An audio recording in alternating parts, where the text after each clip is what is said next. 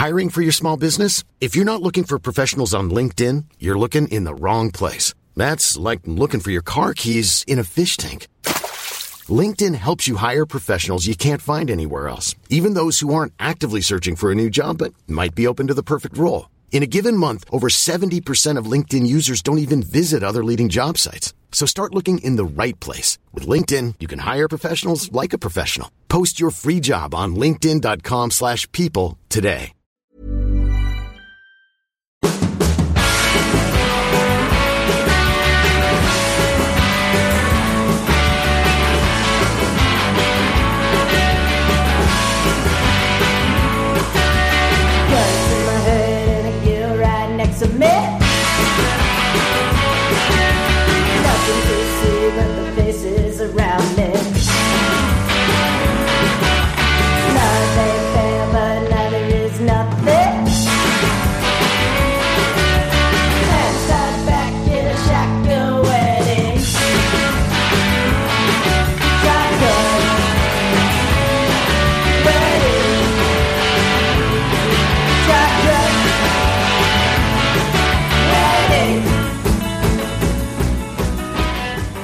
Mina damer och herrar, kära Indiepodden-lyssnare. Välkomna till avsnitt 78 av Indiepodden. Själv heter jag Gergej Farkas och med mig har jag Jakob Fredriksson i Uppsala och Ronny Larsson Miles i Göteborg. Hur mår ni grabbar? Tackar som frågar. Jag sitter här och myser över att vi är inne i Month of May här nu. Jag är också någonstans där. Det var en eh, intressant racinghelg. Då menar jag inte kanske först och främst Indycar. Eller jo, det gör jag ju oftast. Men MotoGP var otrolig underhållning den här helgen. Det är särskilt det jag har levt på de här senaste da- dagarna. Och är, det, är det därför du har sömnbrist? Uh, ja, jag har kört mycket simracing i helgen också. Det blev, det blev på kvällarna och eh, körde Ah. ett virtuellt Indy 500, 1978 års variant som vi gör i eh, ligan jag är med i. Och eh, jag låg på tredje plats när jag sköt motorn med 10 varv kvar. Så jag körde 190 varv på, på Indianapolis själv då på söndagskvällen. Och sen så var jag självklart på att analysera den minsta lilla detalj ut till klockan två. Otroligt surt att vara så nära mål och, och, och, och fallera då. Men ni hör kära lyssnare, det här är verkligen month of May även för Ja, oss. är, man lever och andas Mm. allt kring eh, Indianapolis så här års. Jag kollade faktiskt på racet, Jakob. Ja, vad var ditt omdöme om min körning då? Det såg jättebra ut. Jag är imponerad över de bilarna, är inte så jättelättkörda ändå. Ehm, och eh, sitta och, och köra varv efter varv med den, den, den typen av bil, det är ju väldigt imponerande. Det hade inte jag klarat av kan jag säga. Ja, ni får prova. Det har inte iRacing några stora Indy 500-tävlingar så här års också. Vi har inte pratat lika mycket simracing den här våren av förklarliga skäl, men det är jättekul att prova på att bara hålla koncentrationen uppe i de här tre timmarna som ett Indy 500 alltid tar. Så det rekommenderar vi fortfarande förstås. Prova på det här med simracing och försök leva lite av eh, den här sortens racing på valer. Jag brukar vara nöjd med min insats när jag, när jag klarar så här fem rena varv i rad. Eller något sånt. Där, där är min nivå. Men jag gör det mest för att det är barnsligt kul. Jo, det är där det börjar och sen så spenderar man fem timmar på söndags eftermiddagar efter man har kollat på den racing som sker i Europa och så. Men mm. Indycar var ju i farten själva i Indianapolis GMR Grand Prix. Indiepodden bör ju prata om eh, den Indycar som faktiskt eh, bjöds på i helgen. Exakt. Eh, Vi har ett jättespännande race att prata om. Vi har ett jättetråkigt race att prata om också. Eh, Så i vilken ände tycker vi att vi börjar nu då? Ska vi inte få, övers, få det tråkiga ur eh, världen, eller? Ja, det kan vi ju. Vad menar du med ett roligt race och ett, ett tråkigt race? Jag skulle vilja hä- hävda att underhållningsvärdet på 2021 års upplaga av GMR Grand Prix var väldigt lågt. Det var ett lopp som svå- var svårt att liksom engagera sig i. Jag hade svårt att eh, hålla mig vaken, jag höll på med mobilen. Och jag tyckte bara att det var ett väldigt platt lopp. Det var dussin-race liksom. Det hände inte så mycket. Utan det som hände kunde man ju inte se på ganska långt avstånd. Men här tror jag att du och jag skiljer oss åt. För att jag, jag tyckte att det här var, även om det kanske som, som lopp var inte världens mest spännande, så tyckte jag ändå att det var, det var underhållande i att det var ju många roliga storyn som pågick här. Jag menar bara här att ha, ha kampen om segern mellan två förare som Weekay och Grosjean, bara det tyckte jag var så här, i sig en så sjukt bra story. Montoyas usla insats och Graham Rahal som, som gjorde en, en fin insats lite, lite sådär i skymundan. Så att jag tyckte att det var, det fanns ju storyn där som var, som var roliga liksom. Som, som ändå gjorde det till ett spännande race. Men jag, jag tror att du tittar på, tittade på det här lite mer med så här konnässörens öga. Jag tänkte väldigt mycket på däcken i det här loppet. Efter att VK blivit av med de svarta däcken och han fick dem, att fungera, äh, fick de röda att fungera så väldigt bra, så var det inte någon riktig fight om ledningen så fort Grosjean tog på de svarta däcken. För då tappade han ju ganska mycket tid per varv, vilket kunde komma om ganska enkelt och dra ifrån. Och sen när Grosjean igen kunde ta de röda däcken, då var det ju status quo, de två emellan resten av loppet.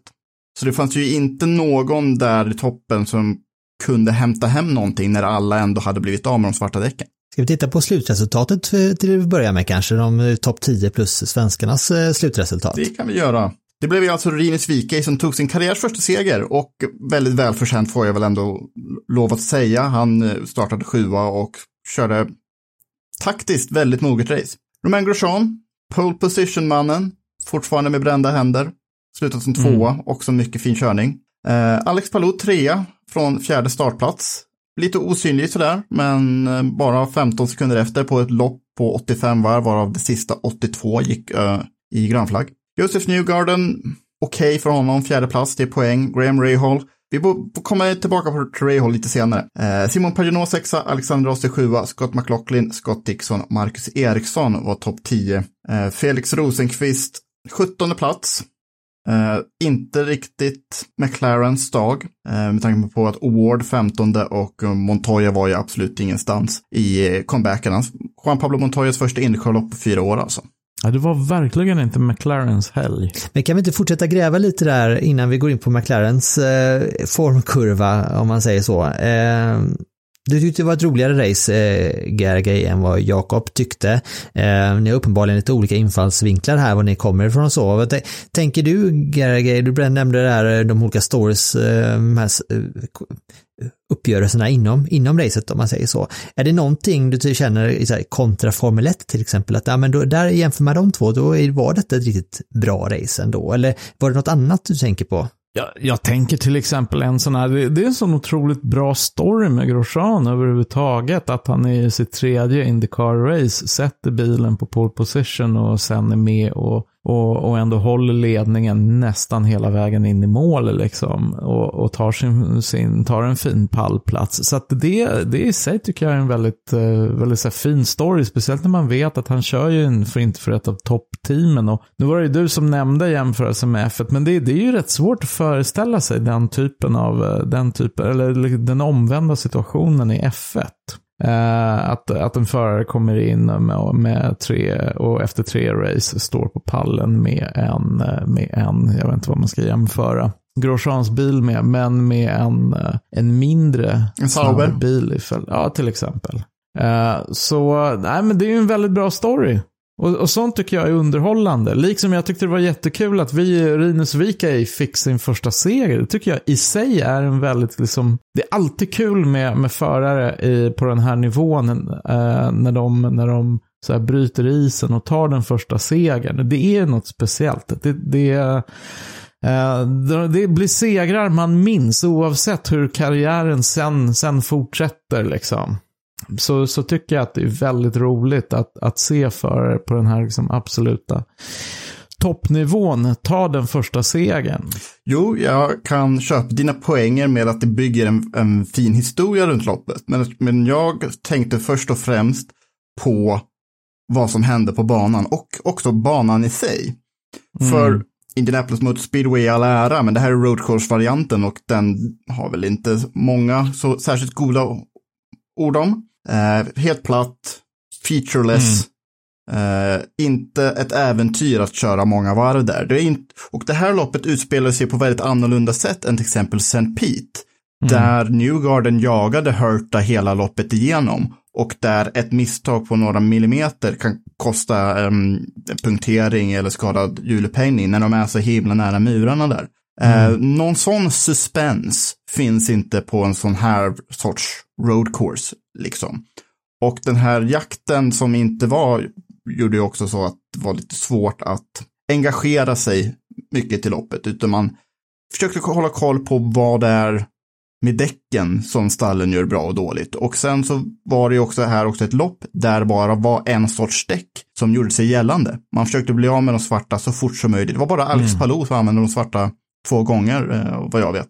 Så det var ju också ett lopp med bara en sorts strategi som eh, mm. kunde gå hem.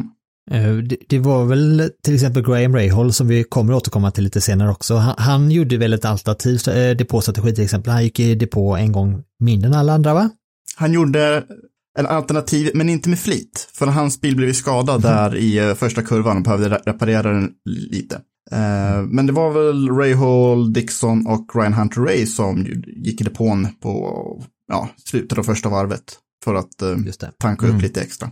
Och sen sa du också Jakob inför det här racet att det är, det är en, en, ett lopp som i regel har ganska få gulflaggor mm. och så vart det ju även den här gången och det bidrar också till den här att det, det inte blir de här oväntade omkastningarna till exempel. Det vart en gul, flagg då på, eh, de första var, på första varvet redan då, men sen så flöt det ju på utan några incidenter egentligen på det sättet. Mm. Ja, det var väl eh, Felix körde av en gång, eh, Marcus knuffade av Colton Hurta, men det var ju inte några skadade bilar. Och eh, jag vet inte alltid om det är ett välkommet inslag, men den här gången så hade det ju skakat om lite ifall det hade mm. hänt mellan, ja, när det var dags för några att göra depåstopp till exempel. Så det var lite sånt jag hade hoppats på, så det här var för mig ett lopp som liksom aldrig kom igång. Mm. Det vart, det vart ju femte racet nu då eh, för säsongen och också den femte eh, föraren att vinna också, så att varje race i år har haft olika vinnare.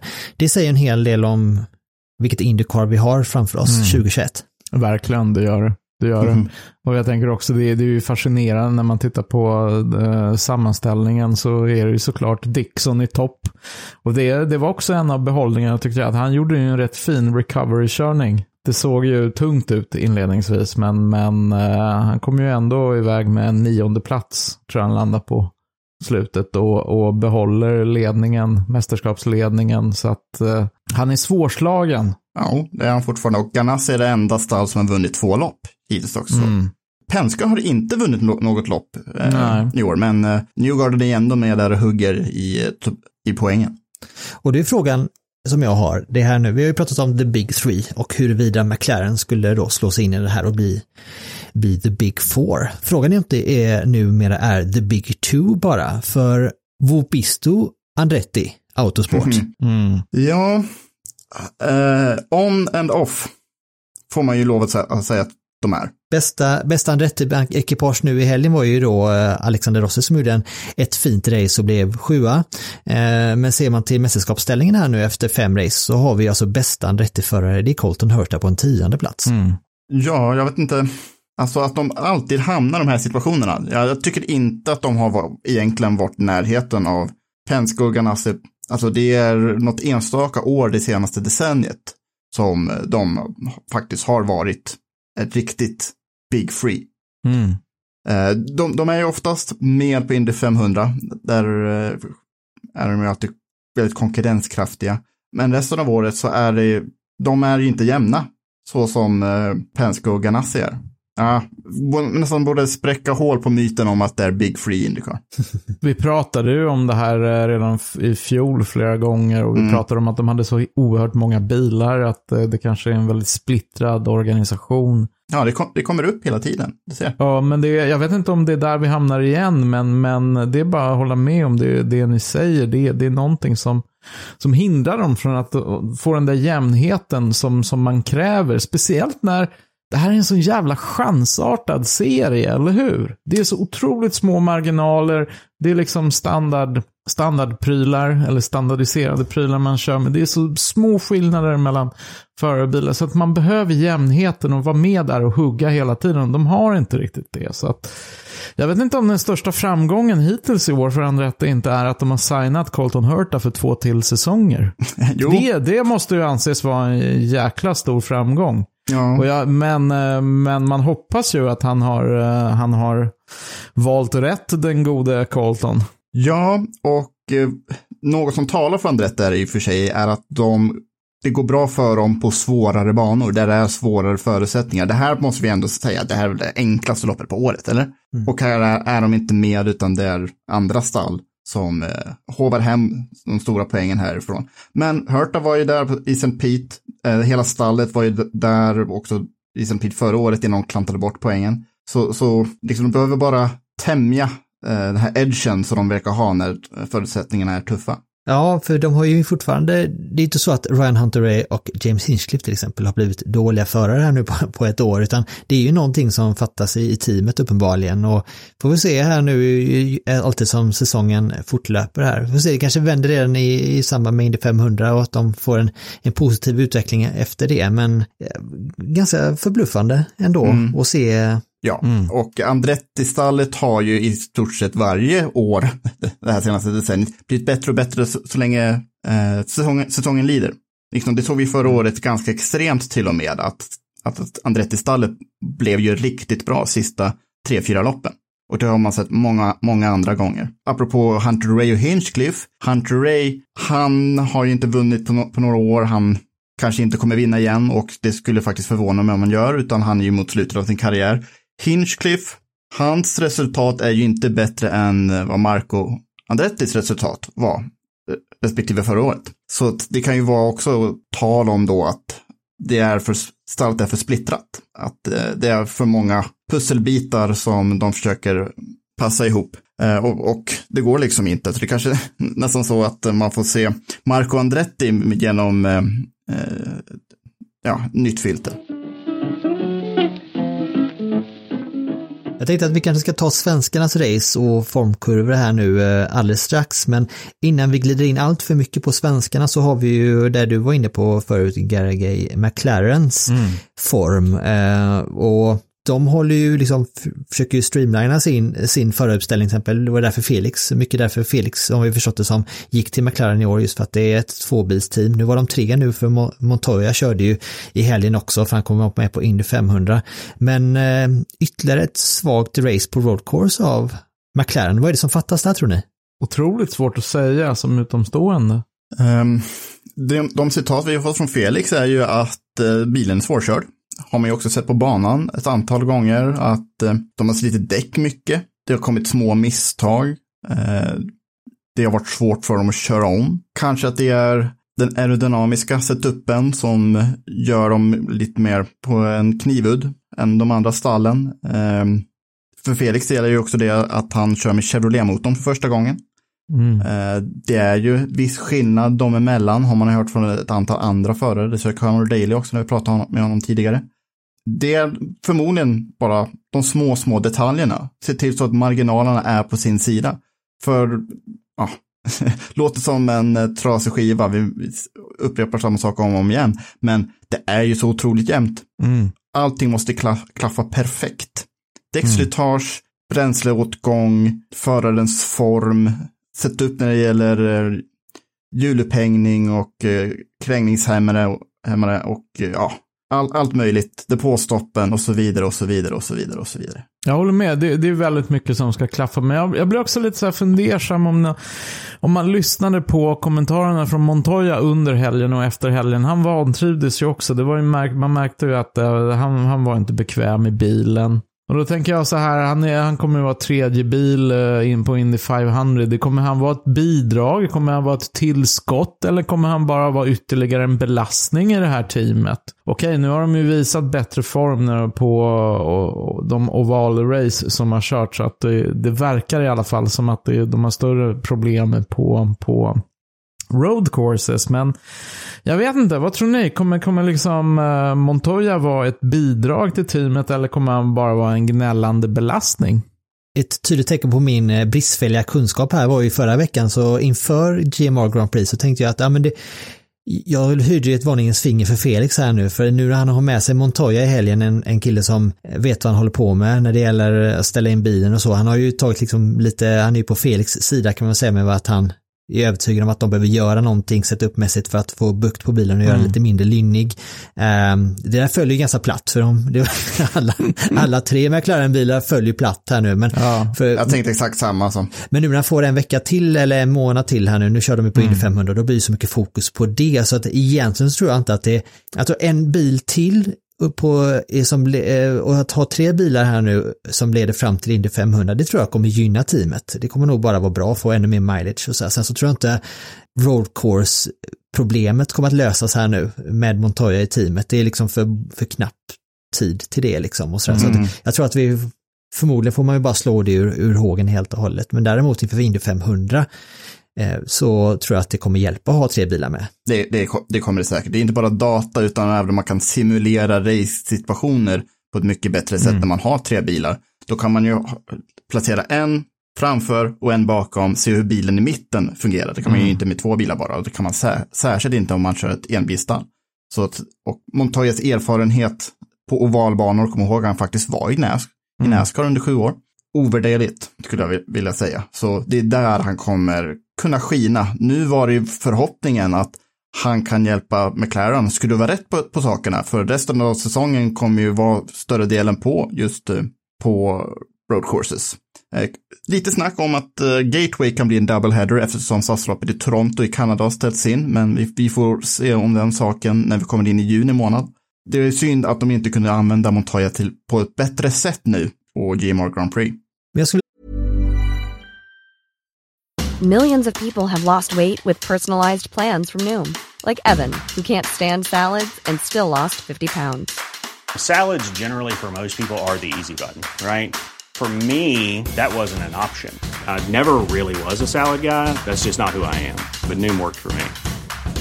Get your personalized plan today at Noom.com. Real Noom user compensated to provide their story. In four weeks, the typical Noom user can expect to lose one to two pounds per week. Individual results may vary. I'm Sandra, and I'm just the professional your small business was looking for. But you didn't hire me because you didn't use LinkedIn jobs. LinkedIn has professionals you can't find anywhere else, including those who aren't actively looking for a new job but might be open to the perfect role, like me. In a given month, over 70% of LinkedIn users don't visit other leading job sites. So if you're not looking on LinkedIn, you'll miss out on great candidates like Sandra. Start hiring professionals like a professional. Post your free job on linkedin.com/people today. Jag testa en sak på er, om det är okej. Ja, Jag har sagt det upprepade gånger hur jämnt det är i Indycar nu och det är, inte bara i racen utan i synnerhet i, i kvalet. Någonting som slog mig nu i helgen, jag tänkte på det när, när man hörde via eh, V-sport Motors sändning här nu så var det så att Marcus och Felix var ju då i, i, i kvalgrupp nummer ett då i, i Q1. Och så blev ju de då, de följde ut där, de trillade ur, de blev ju, Felix blev sjua och Marcus åtta i den kvalgruppen. Och det var ju på pappret var ju det liksom en, inom citationstecken, en svagare kvalgrupp än grupp två. Och då eh, sa just det under sändning där att, att det var, ja men det var, det var underkänt då från svenskarna, för svenskarnas sida att de, här skulle de gått vidare, det var, det var underkänt. Eh, men då var ju alltså visat sig att kvalgrupp 1 då var ju snabbare än kvalgrupp 2. Jag tror att Felix och Marcus tid hade ju räckt till femte plats tror jag. Jo, det hade räckt till att gå vidare i, i alla fall. Så då blev jag lite tänkte så här, men, och, så jag tittade lite på tiderna och det är ju några, det blir så definitivt när man tittar på resultatet. Okej, Felix 7, Marcus 8 och så är det några hundradelar som skiljer. Så tänkte jag, ska vi inte, det här var kul att testa liksom hur man kunde illustrera det på här sättet, hur, hur lite det faktiskt skiljer. Så jag tänkte vi skulle använda oss utav, eh, ska vi testa en grej på er? Mm. Om vi skulle låta, alltså när en bil passerar mållinjen så tänkte vi kunde låta det illustreras som ett litet, ge en liten ljudeffekt, en liten blip. Eh, och vi säger så här att när en bil, en bil passerar mållinjen så låter det så här. Så vi säger då, och, och vi säger att om två bilar passerar mållinjen efter varandra, typ en halv sekund mellan dem, så kanske vi säger att det låter så här då. På så sätt kan man få en känsla för hur faktiskt lite det skiljer mellan de här bilarna, liksom, när de passerar mållinjen då, över ett kvalvarv då. Mm. Så jag tänkte så här nu då, vad är godkänt om, om, om att bli sjua i, i, i kvalgrupp 1 då, är underkänt betyg då, som Felix sa. Eh, då kan man säga så här, okej, vad är en godkänd insats? Jo, men det är kanske att bli sexa då och gå vidare till Q2. Kan vi, kan vi vara överens om att gå till Q2 här i helgen hade varit en godkänd insats? Ja. Eh, Då är det första bippet ni kommer att höra, det är Simon Pagenaud, han blir sexa då i Q1, i grupp 1 då. Det blir första bippet ni kommer att höra och så andra bippet, det är då Felix bil då. Och då låter det så här. Jag hörde bara ett klick. Det där var bara ett klick va? Nej, det var två klick. Nej, nej, nej, jag vill lyssna igen. Jag litar inte på det där. En gång till. Så det är så jämnt så att det mänskliga örat kan inte, kan inte fysiskt skilja på dem. Nej, precis. Så Ja, ser, Det är ju det är ju otroligt häftigt. Smart grej Ronny. Ja, kom du på det där själv eller? ja, faktiskt. Nej, men det skiljer alltså 18, det skiljer alltså 18 tusendelar då mellan Simon Pagenaud och Ja. Alltså skillnaden mellan ett godkänt och ett underkänt resultat här nu då var 18 tusendelar. Man kan inte se det heller själv med blotta ögat ifall man försöker ta med tidtagare ur. Men så Marcus då som eh, körde ännu sämre då än Felix i kvalet här nu som var vart åtta då.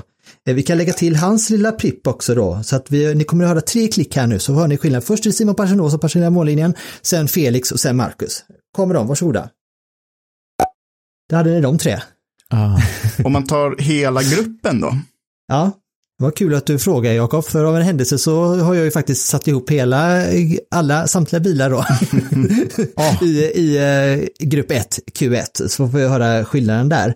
Ehm, och um, kommer så här, det, det, kan säga, det är väldigt jämnt mellan de första tio bilarna och sen så kommer du höra två klick på slutet, det är alltså eh, Charlie Kimball och eh, Jimmy Johnson också då. Men här har ni alltså samtliga bilar som passerar mållinjen med autentiska då, intervaller då i grupp 1.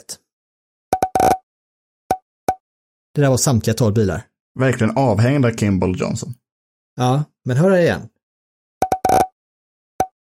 Det blir så väldigt konkret när man ser liksom en resultatlista. Alltså, oh, nu missade de Q2 igen. Gud, och så pratar om vi måste förbättra, vi måste förbättra oss här nu, vi måste komma till Q2 och Q3. Ja, självklart är det så och det är jättebra, men på den här nivån och med den här jämnheten som är nu, så tycker jag snarare att det är så, då tror faktiskt att det är så även teamen och förarna själva resonerar att de vill inte förbättra sig 200 delar så att de går till Q2, utan det handlar om att så, kan vi hitta en tiondel till, då tar vi på position. Det är liksom den jämnheten och det är det de jagar. Så att jag snarare i ett sånt här, en sån här helg nu, då vill jag snarare lyfta fram de förare som hittat det där lilla extra. Vi säger ja, Rinus VK till exempel då, och så Romain Grosjean inte minst, och de här som verkligen är de här tiondelarna före. Men sen när, liksom, när det skiljer, ja, okej, men, ja men det var dåligt av, av Marcus och Felix exempel, eller det var dåligt av eh, Alexander Rossi till exempel. Att inte, ja, men, men vad, vad, hitt, vad hittar de där jävla 200-delarna själv då? Vad, vad skulle de kört 200 delar snabbare tycker ni? Och så att det kan vara bra att ha med sig det tycker jag att framöver att man tycker att en, ja men, den här, ja men fan, det var ju synd, det var ju dåligt det här. Så tänk nu att skillnaden är, kan vara så här liten.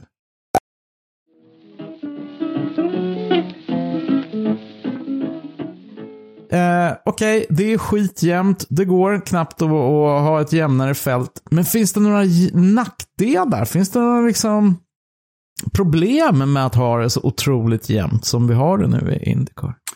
Skulle vi vilja ha större skillnader? Jag tror det är väldigt mentalt påfrestande för förarna att eh, ja, tiden det tar att blinka är bokstavligt talat tiden som är framgång eller nederlag här. I och för sig kanske inte, in, inte något nytt. Men jag tycker att det, fin det finns väldigt bra racing som är mer utspridd. Men om, om vi drar en parallell till, till F1. Jag, jag tillhör ju de som, som tror att F1s guldperiod var ja, men, typ så här från 70 fram till mitten av 80-talet någonting. Där, där tror jag F1 verkligen så här pikade i termer av inte minst underhållning. Och då hade vi faktiskt väldigt mycket större skillnader.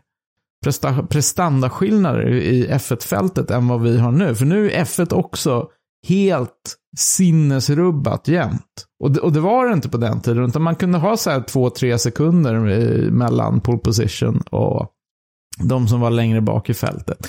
Men hur ser, om man drar den parallellen i Indycar, du Jakob som har följt det här i detalj väldigt länge och läst alla historieböcker som finns om det här. Alltså eh, ser man liksom samma utveckling i Indycar? Uh, ja, det gör man ju. Det är, på 70-talet så räknar man ju de som kom i mål på ledarvarvet på en hand, på ovalerna då. Eh, Men det finns också något bra med att det är utspritt. Det är ju att skillnaden på bilarna gör att det, går att köra om. Om man hamnar på efterkälken så kan man köra, köra sig upp genom fältet. Nu när det är så, så här extremt jämnt i formelbilsklasser, då kan ju inte någon förare som missat någonting ti- tidigare på helgen, den kan ju knappt köra om på banan. Och det gör ju att racingen i sig blir ju lidande. Då blir det tåg. När alla är exakt lika snabba. Det här är väldigt paradoxalt, hör ni det? Att vi, vi som tittar på det här och vill bli underhållna av det här, vi vill ju ha jämna fält. Vi skriker och tjatar om att vi vill ha jämna fält. Men samtidigt, jämna fält ger inte alltid så himla jämn racing. Och då kommer vi tillbaka till det här vi pratade om i början om underhållningsvärdet. Eh, det här loppet blev inte så många omkörningar. Eh, push to pass tycker jag är ett okej system ändå om man ska ha en sån här liten gimmick. Eh, det gjorde inte så jättemycket åt saken, och, men det var främst däcken här för att de flesta stall hade ju väldigt liknande däckslitage också. Men det beror nog på mest på banan för att alla har kört här lite för ofta nu. Så det, det, är, det, är alltså inte, det, är inte, det är alltså inte bra att vi har haft fem olika segrare på fem olika race. Jo, det är det ju. Eh, det har ju varit fem olika typer av race. Så det talar ju för Indycars underhållningsvärde 2021. Verkligen. Och, och den icke-förutsägbarheten i sig, att, att resultaten är väldigt oförutsägbara, även om racen ibland kanske blir statiska för att det är så himla jämnt. Den oförutsägbarheten tycker jag är väldigt värdefull. Och där är ju liksom Indycar är ju, är ju på en helt annan, det är inte bara en annan planhalva, det är ju en annan sport jämfört med F1 som är väldigt förutsägbart. Men det liksom, och fan är det Bottas, Hamilton och Verstappen på pallen. Det, det, det är ingen chockerande, eh, inget chockerande resultat. Ja, det blir väldigt intressant här när, när det är eh, olika däcksval som sker på banan. Och det hade vi i MotoGP i helgen som gjorde det loppet väldigt intressant när Ma- Marquez ramlar på en viss däckstyp. Jack Miller får sin däckstyp att fungera väl, väldigt bra och sen kommer Johan Sarko och håller på att köra fatt honom i slutet som kör på en tredje form av däcksval. Så det, det, det medför också någonting, men det, den faktorn fick vi inte här på GMR Grand Prix heller tyvärr. Då kan vi väl ta och komma in på Marcus Eriksson som var ju mitt i smeten precis hela helgen. Eh, kvalade, underkänt. Eh, men, men gjorde ändå ett bra lopp. Nu eh, var han ju fast på samma strategi som eh, 22 av 25 bilar var på. 10 i mål, eh, gjorde en rätt schysst omkörning på Colton Hurta som vi nämnde. Men vad, vad hade han för utropstecken den här helgen? Framförallt så, nu var det ju ganska, nu var det ju tredje påstopp den här gången, eh, han fick till och där verkar det som att de gjorde inga större misstag, i alla fall i depån den här gången, vilket var ju bra. Eh, därför, däremot så kändes det som att hans, eh, alltså att, att det inte kunde blivit ännu bättre var ju att de valde ju att göra en overcut snarare än undercut. Eh, då att han gick i depå han körde ju sin stint eller andra, eller ja, andra stinten var väl längre än de andra, till exempel Alexander Rossi och, eh, som gick i depå lite kortare och kunde då underkutta Marcus där.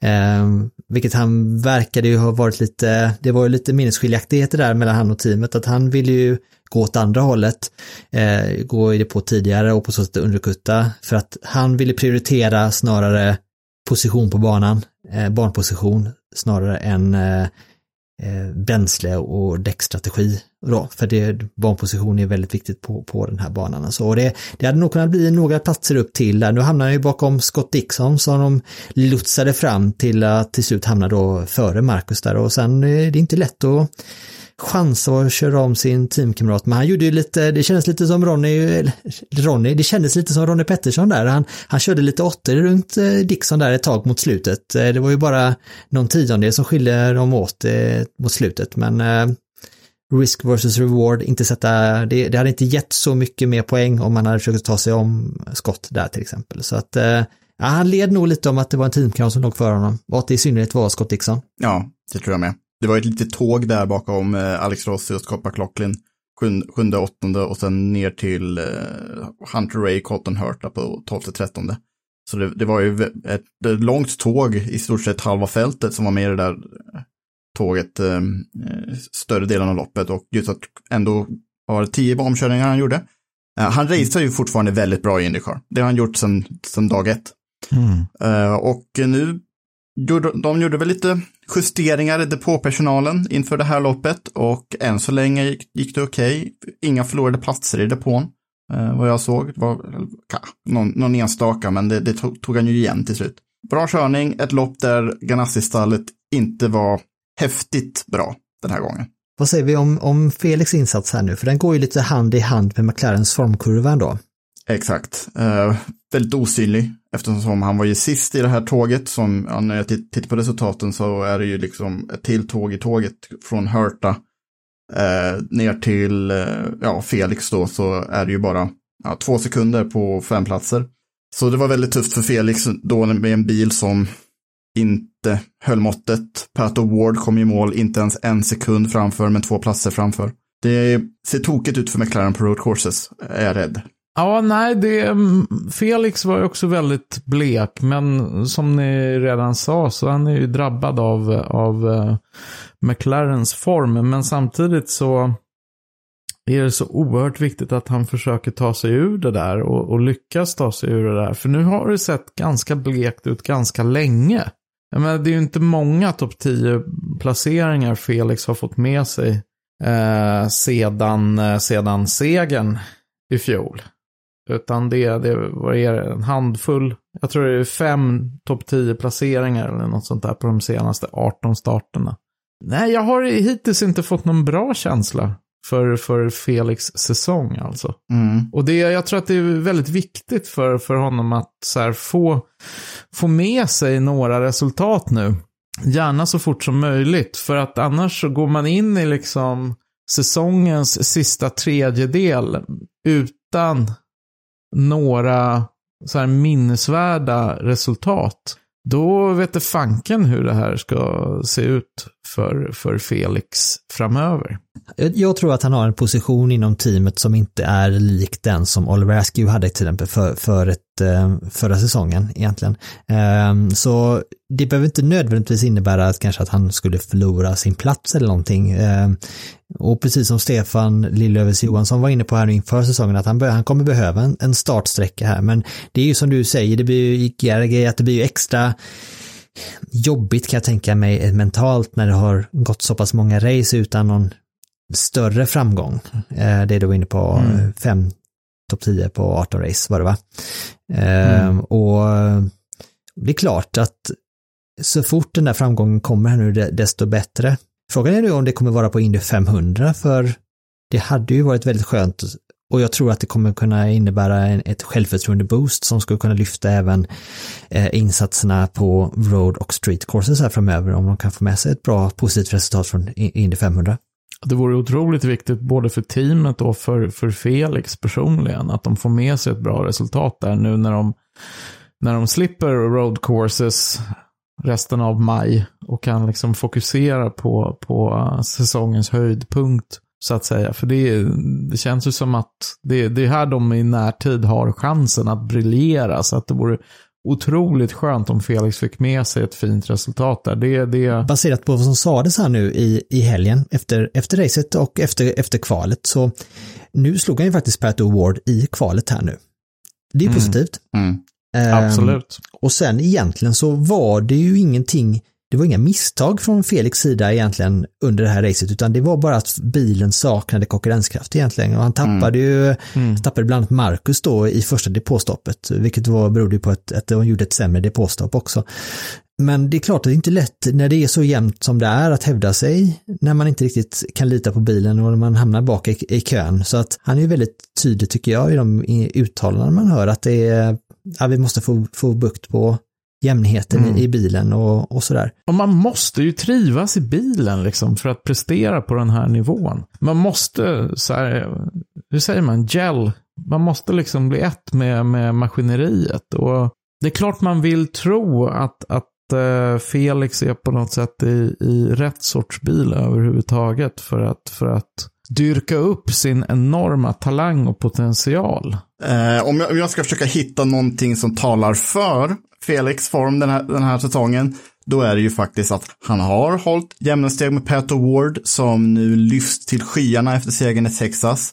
På de träningar som Felix har haft fria så har han ofta varit snabbare än Award. Det, det skedde till och med på Barber. Mm. Eh, han fick två jättefina lopp förstörda i depån på Texas. Kom ihåg, han låg tvåa Just det. eh, inför sista stoppet, första loppet och sen var han ju, det var inte så många bilar kvar då i andra loppet, men han var ju definitivt i topp 10 med ja, snabbaste bilen på banan eh, när han tappade däcket ut ur depån där.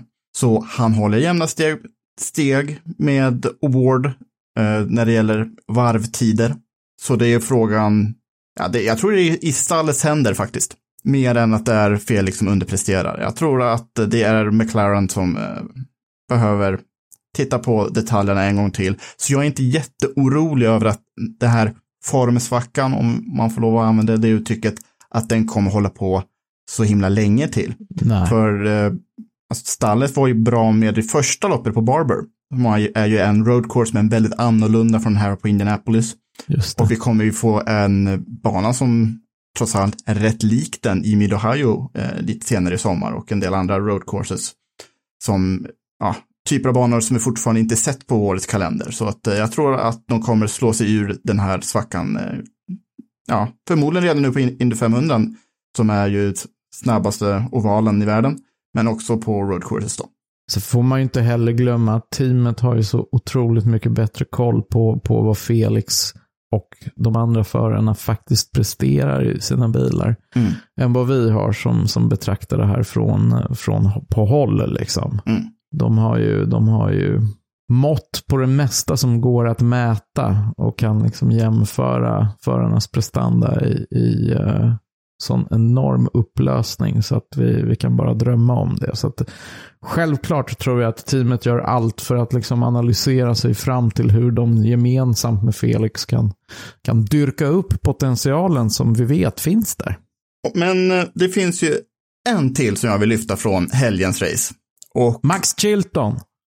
Ja, det kan vi också ta i och för sig. Han har ju varit ute och lekt och rest och sen så kunde han inte ta sig tillbaka till banan i tid. Så- var inte det sjukaste anledningen att missa ett lopp. För det, det, det Han är ju inte Alltså intresserad vad, vad av att hade han gjort? Han hade så här rest bort sig, virrat bort sig eller? Eh, nej, men och, i och med uh, covid-restriktioner så kunde han inte ta sig tillbaka till USA tillräckligt snabbt tror jag att det var. Okej. Ja, men det är oprofessionellt liksom. Det är så här Paddington-nivå liksom. Ja, alltså, att, att man inte har koll på det i tid och sen kan larma stallet om att hitta någon annan förare som kan, fixa några kommersiella ja, kontrakt med. Indianapolis kryllar ju över racerförare. Herregud. Ja. Otroligt klantigt. Så där beter man sig när, när ens pappa äger företaget som sponsrar teamet. När man har för mycket pengar. Ja. Men, nej, men, eh, ja, I samma veva vill jag också, kan jag också nämna att jag tycker det var väldigt synd om Connor Daly som blev påkörd efter sitt bästa kval i karriären. Eh, och hans stall då gick och vann loppet, men han blev påkörd i första kurvan och transmissionen krånglade, han kom inte igång förrän många varv senare. Så, så det var riktigt tråkigt. Men den jag tänkte på, det var Graham Rahal som eh, gjorde en uppkörning som vi inte ens såg förrän det var målgång i, i princip. Mm. Han var också lite med i det där kar karambolaget i första kurvan. Eh, fick lite skador på bilen. Eh, inget som egentligen märktes av liksom från hans sida, utan tog, de tog in honom i depån. Eh, de re försökte reparera de här skadorna på sidepodden. Det gick sådär. Och eh, det tog ett tag för honom att ta sig ur depån. Så när, när grönflaggen kom, då var han ju sist plus 10 sekunder. Så han var ju inte ens i, eh, i höjd med Johnson och Dalton Kellett där. Utan ja, han förlorade ju 10 sekunder innan ens loppet hade börjat. Men i och med att bilen fungerade väl, att de hade ändå vunnit några varv med det här depåstoppet med nya däck och eh, lite extra bränsle, kunde han använda den här andra strategin som bara Scott Dixon och Ryan Hunter också med, var med på. Kan nu, han kunde använda det bäst och kommer kom i mål som femma. Och de här 10 sekunderna då, de spelar ganska stor roll för han var ju åtta sekunder efter Joseph Newgarden på fjärde plats. Så ifall han hade kunnat starta om loppet på rätt ställe, då hade han ju till och med kunnat vara ännu bättre än den här egentligen omöjliga femteplatsen som det nu, nu blev. Och du frågan, vi nämner ju inte Graham Rahal särskilt ofta egentligen. Och nu ligger han ju då på, ligger på femte plats i mästerskapet. Ja, Eh, fyra topp 10 placeringar, en podium. Eh, så han är ju med. På de här fem första racen. Är, är han rent av en titelaspirant? Då måste han börja vinna race. Eh, nu är det några år sedan, sedan han vann lopp senast. Eh, 2017 i Detroit vann han senast. Eh, men han, om han har vunnit lopp då kan han ju vinna nu. Det var ju också väldigt jämnt i Indycar på den tiden. Han är en dark horse, definitivt. Jag tror han kommer bli livsfarlig på Indy 500. Med tanke på uh, Rahal-stallets framgång där förra året. Så ja, jag tror att det kan vara hans tur den här gången. Och Mike Chilton. Eh, grabbar, jag sitter här och eh, vi har ju eh, ett samarbete den här veckan, eller alltid egentligen, med Stefan Johansson.art, Stefan Lillövers Johanssons konstwebbshop på nätet. Just det. Jag vet att ni, ni är ju precis som jag så här, är väldigt, eller älskar de här fine art prints då. Det är alltså hans originalkonst som har printats då på fint papper och så har man ett Stefan Johansson sigill eh, på pappret då och så får man med sådana här, alltså Certifikat. certifikat ja, eh, av signerat av Stefan själv då. Så jag har ju två sådana hemma, jag vet ju att ni har sådana också. Mm. Det har vi. Var, var hänger era någonstans? Eh, Min hänger på mitt kontor där jag står och spelar in detta. Mm, jag har det i vardagsrummet. Så passar fint. Och jag har min, mina i, eh, i tv-rummet i källaren faktiskt bredvid min simracing-rigg faktiskt. Ja, passande. Mm. Det är passande. Så mellan racen så brukar jag kasta ett öga på dem och tänka att nu Stefan, nu är du med mig. Och då kör jag alltid lite bättre efteråt. Men tänkte, han har ju inte bara sådana här fine art prints i shoppen. Eh, har ni varit eh, runt och tittat på, på alldeles nyss eller? För de, han har ju som alltifrån liksom, klockor och så finns det ju eh, kepsar och väskor och grejer. Vad, har ni någon annan favorit? Ja, men alltså, jag får erkänna att jag hade missat det tidigare, men jag är ju faktiskt lite, lite så här armbandsursnörd. Jag gillar armbandsur och Stefan har ju länge eh, varit inblandad i att designa armbandsur och de finns ju faktiskt också på den här webbsidan. Så där kan man, där kan man botanisera länge. Väldigt fina armbandsur om man gillar stora så här, decilitermått till dykarur. Väldigt fina, färgglada. Du då Jakob, har du några favoriter? Jag gillar att det finns skateboards. Så ifall man gillar att skata så kan man ju ta inspiration från Stefan Johansson där med. Så det tycker jag är häftigt att han eh, ja, lagt sina alster på sådana också. Ja, men jag tycker det är så roligt, att just den här, de här verken, eller konstverken, är, är, de passar på så mycket olika grejer. Jag tror att till och med har sett det på någon jacka och sådär. Men jag är ju en kepskille dock, så att för mig är ju fortfarande kepsarna en favorit. Då kan vi köpa så här trepack och med kepsar som man kan variera med vilken, vilken stil, beroende på vilken, vilken stil man har valt och färg, färgskala man har valt för dagen också. Och det som är lite kul här, för allting vi har nämnt här nu, det är ju att man anger, går man in för att, för att köpa något av de här grejerna så använder man då rabattkoden Indupodden så får du alltså 20% rabatt. Det är mycket bra. Vi säger tack till Stefan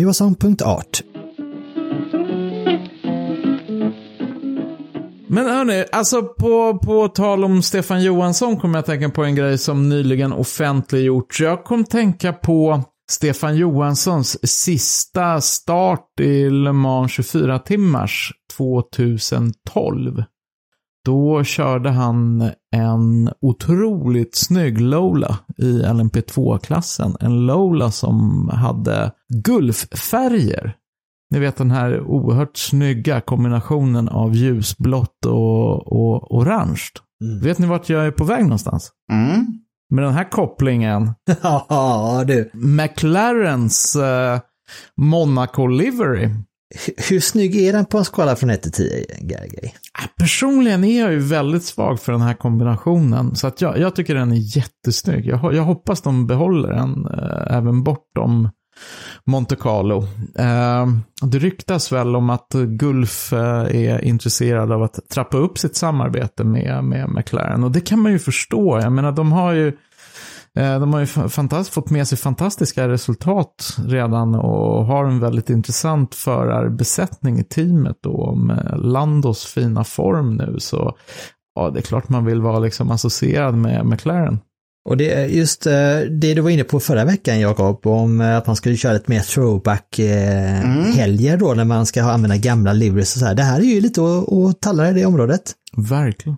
Formel 1 har- brukar ju väldigt sällan köra throwback liveries. Eh, När Mercedes gjorde det så skyllde de på deras olycka den tävlingen på att de hade en throwback. Det var ju Hockenheim då, när det regnade. Eh, Men jag tänker på Gulf Liveries också. Det är, det är sportvagn det kommer ifrån. Eh, Som när Stefan körde Le Mans sista gången i, med det stallet. Eh, Men främst tänker jag McLaren-bilarna på 90-talet som jag såg köra på Anderstorp när jag var sex år gammal. Men det kommer ju främst ifrån Ford GT40 Porsche 917 på 60-70-talet. Just det. Men då tänker jag också, har det, varit en, har det funnits Gulf Liveries i Indycar någon gång? Och jag säger nog bestämt nej där. Har det aldrig funnits? Jag kan inte tänka, jag Mm. kan inte komma på någon. Gulf kanske inte finns i USA. Så det, det kanske förklarar saken. Men eh, nej, jag kommer inte på någon. Jag vet faktiskt inte. Det där, är- det där är... Ja, det där kommer bli många timmars bildgoogling känner jag. Ja, mm, vi får återkomma eh, till, till nästa avsnitt hur det är med den saken. Men eh, jag, jag, jag, jag kan då inte komma på någon på rakan kommer vara ett och annat eh, intressant eh, Indy 500 liveries eh, där ute nu. Jag vet ju på tal om McLaren då, så att nu såg vi ju här eh, i måndags att eh, Felix Rosenqvist kommer köra ett speciallivery på Indy 500. Det är ett samarbete med eh, ett klädföretag som heter Un, vad heter de? Un, eh, Undefeated. Så det kommer vara en typ orange-svart eh, kreation som man kommer köra runt som vi ändå lite lik eh, Rinus VKs eh, Bitcoin livery om ni har sett den. Just det. Den, den var så rolig ut. Ja, det var intressant. Och, men fantastisk timing på, det, på den sponsringen. För att några timmar senare så skriver Elon Musk på Twitter att eh, Tesla inte kommer ta emot bitcoins lä- längre. Så bitcoin-aktien störtdök i, i samma veva som, ja, eh, ja, Ja, ECR ska- gör den satsningen. Jag får en känsla av att eh, Tesla fans inte kanske är primärt eh, Indycar-fans kanske, just, i alla fall inte på amerikansk mark. Kanske inte. Och just- i detta nu så säger jag att bitcoin är nere på 43 500 dollar. Eh, det är en rejäl nedgång.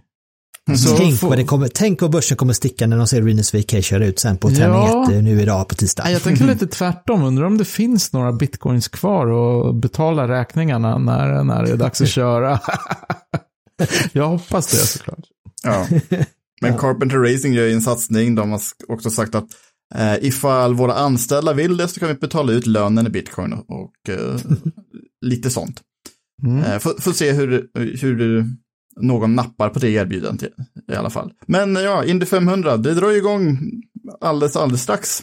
Eh, första träningen är ju, är ju på tisdag, samtidigt som ni lyssnar på det här, är det klockan 16 på, på dagens svensk tid, som det är Rookie Orientation, men jag tror bara kommer vara Pietro Fittipaldi som kommer nappa på det. 35 ekipage anmälda den här, den här gången, vi kommer gå igenom allihopa i nästa avsnitt som ni hör på torsdag. Eh, det är ju träning då, tisdag, onsdag, torsdag, fredag och sen första kvaldagen på lördag. Eh, Så vi släpper ett, in, ett extra stort Indy 500 avsnitt eh, lite senare den här veckan, så håll utkik efter det. Vi hade ju inte bara Felix och Marcus i farten i helgen, utan vi hade ju inte minst Linus Lundqvist i Indy Lights och så hade vi även Viktor Andersson i Formel 4 och Rasmus Lind i, i IMSA. Men vi, ska vi börja med Indy Lights kanske? Det gör vi. Det kommer en del kommentarer om är inte Linus för överlägsen? Kan vi verkligen bedöma honom efter hur det går här? Men han är ju inte överlägsen. Det är jättetajt Indy Lights. Eh, lite samma problem som Indycar hade på den här banan, att det är så jämnt att det inte går att köra om. Men det blev ju en, i alla fall, var det söndagsloppet som blev en fotofinish när Toby Sowery försökte köra om David Malukas. Exakt. Var riktigt, riktigt tajt. Ja, en fot ungefär. Men Linus här började ju bra och sen så blev det, ja, mindre bra på söndagen. Eh, han, han var ju i stor form på lördagen, pole position och seger. Det hände väl ingenting i det loppet. Nej, han, hade ju, han ledde ju från start till mål, snabbaste varv och startade på pole position. Så det, det kunde inte gå, ha gått särskilt mycket bättre. Eh, Och sen så gick han ju, kvalade han ju tvåa då efter teamkamraten David Malukas då inför söndagens race och eh, gjorde väl ett litet misstag efter, han, han tappade väl någon placering och så gjorde han ett misstag så han hamnade ner på femte plats. Men det var också position han lyckades behålla sen. Frågan är om det hände någonting med underredet på bilen eller sådär som gjorde att han inte riktigt kom upp i fart sen under resten av racet. Men ser man till det stora hela så, se, så var det ju den här femteplatsen var ju ändå väldigt viktig kan Mm. visa sig här nu när det drar ihop sig lite längre fram. För eh, just nu så ligger Linus två i mästerskapet då efter då David Mm. Då som vann race 2. Han ligger nu, Linus ligger nu 11 poäng efter, efter David. Mm. Ehm, och ja, det är ju inga avstånd direkt och så har han på tredje plats har vi ju då den eh, på förhand så favorittippade Kyle Kirkwood och Andrettis eh, förare på 124 poäng. Mm. Mm. Men där Andretti, på tal om Andretti då, vi sa ju det att de har ju, har ju lite tufft i Indycar. Det gäller ju även Indy Lights, de är inte med där heller. Där är det ju HMD eh, Global Racing Group då som eh, dominerar, alltså Linus, Linus team. Mm. tror de satsar väldigt mycket på Danny Kirkwood, men han har ju inte rosat marknaden i lights än. Eh, Så då kanske ett, eh, ja, de satsar mycket på honom, men han inte levererar så, så pass som man hade tänkt sig. Eh, han hade väl inte en bra helg heller den här gången. Det var ju Toby Sowery och Alex Peroni som jagade David Malukas först och främst på söndagsloppet. Och Malukas drar ifrån mästerskapet, han kom ju tvåa på, lördag, på lördagen.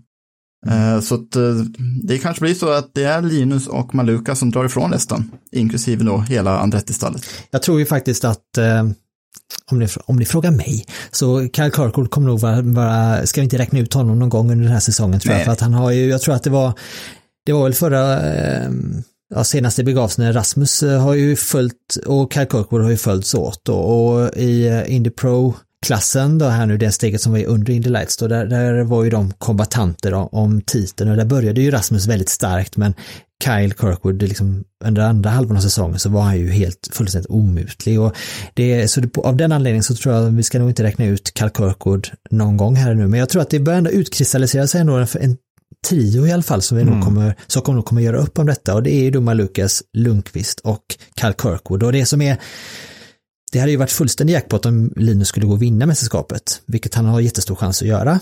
Däremot så tror jag att det näst viktigaste är att hamna här topp tre så att du får Indycar-tester som är garanterat då till alla som slutar topp tre. Därför jag tror att det är ett, ett viktigt steg mot att ta det sista klivet till slut. Och det borde verkligen inte vara omöjligt. Samtidigt får man komma ihåg att det är, det är 14 race kvar.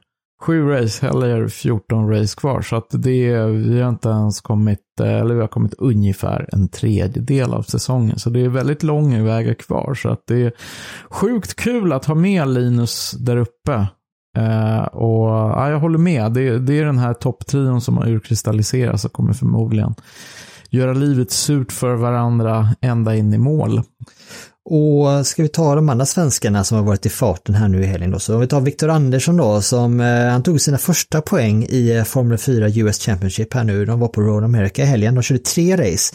eh, och Viktor kvalar in som eh, på 15 plats då eh, och eh, in i, liksom, till första racet då.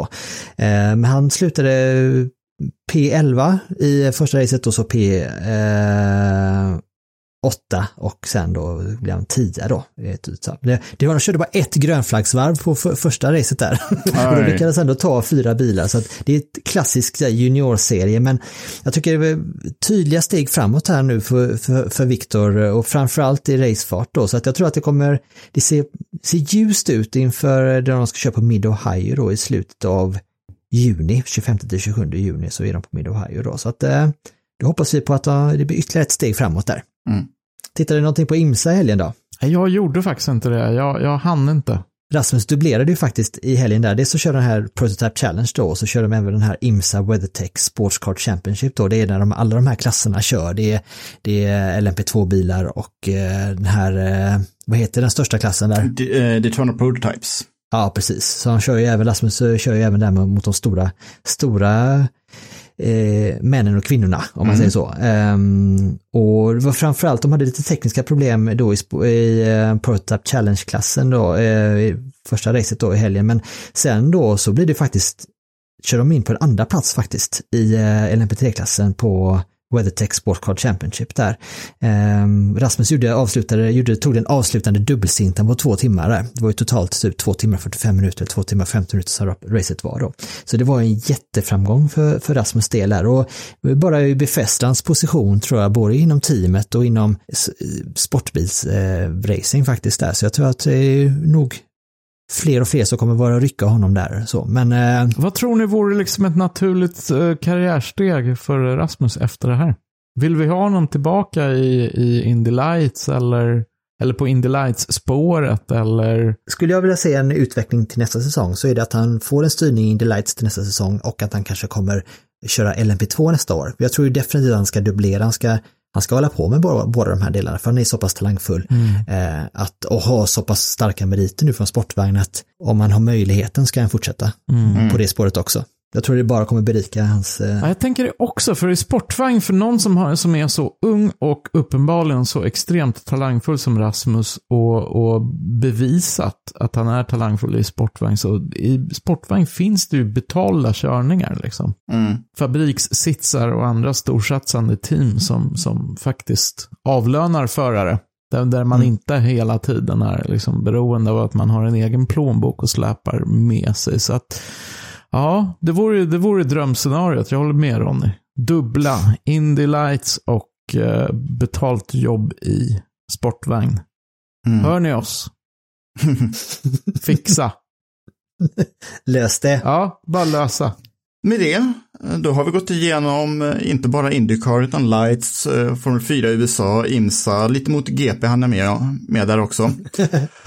Så med det, tack så mycket alla våra lyssnare, alla våra samarbetspartners, eh, Automotorsport, Stefan Johansson.art och Tico Racing Shop. Så fort ni har eh, lyssnat klart på det här, se eh, sätt på racecontrol.indycar.com och följ träningarna från Indy 500 som drar igång nu i dagarna. Eh, Vi kommer tillbaka då på torsdag med ett inför Indy 500 avsnitt där vi bygger upp alla förväntningar och eh, gissar hejvilt inför kvalet som går nu i helgen. Ronny, Gergej, tack så mycket. Vi hörs snart igen. Det gör vi. Tack. Hej då!